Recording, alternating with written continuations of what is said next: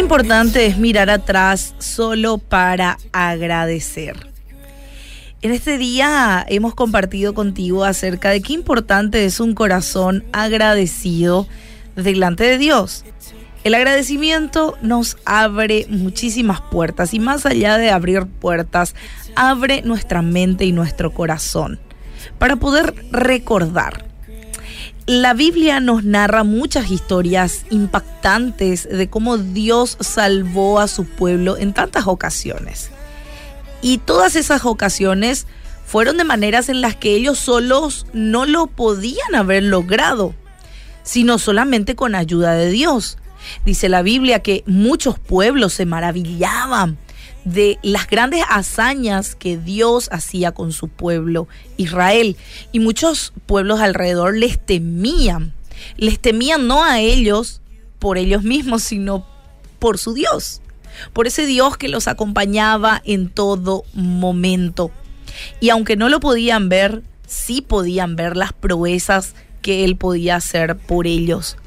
Todo por amor, por misericordia, por ese amor infinito que muchas veces no podemos entender. Y ese amor que es la razón por la cual nos envió la obra más impactante de toda la historia. Y que fue haber enviado a su único Hijo Jesús a morir en la cruz por nosotros. Así que que en esta tarde puedas pensar, así como David, en aquellas cosas de las cuales estás agradecida o agradecido con Dios, porque Él es tu refugio, Él fue tu salvador, Él te libró de tantas situaciones.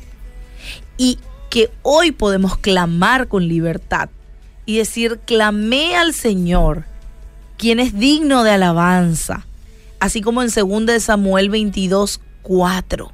Yo clamé a Dios porque Él es digno de toda adoración y alabanza, y Él me salvó de mis enemigos.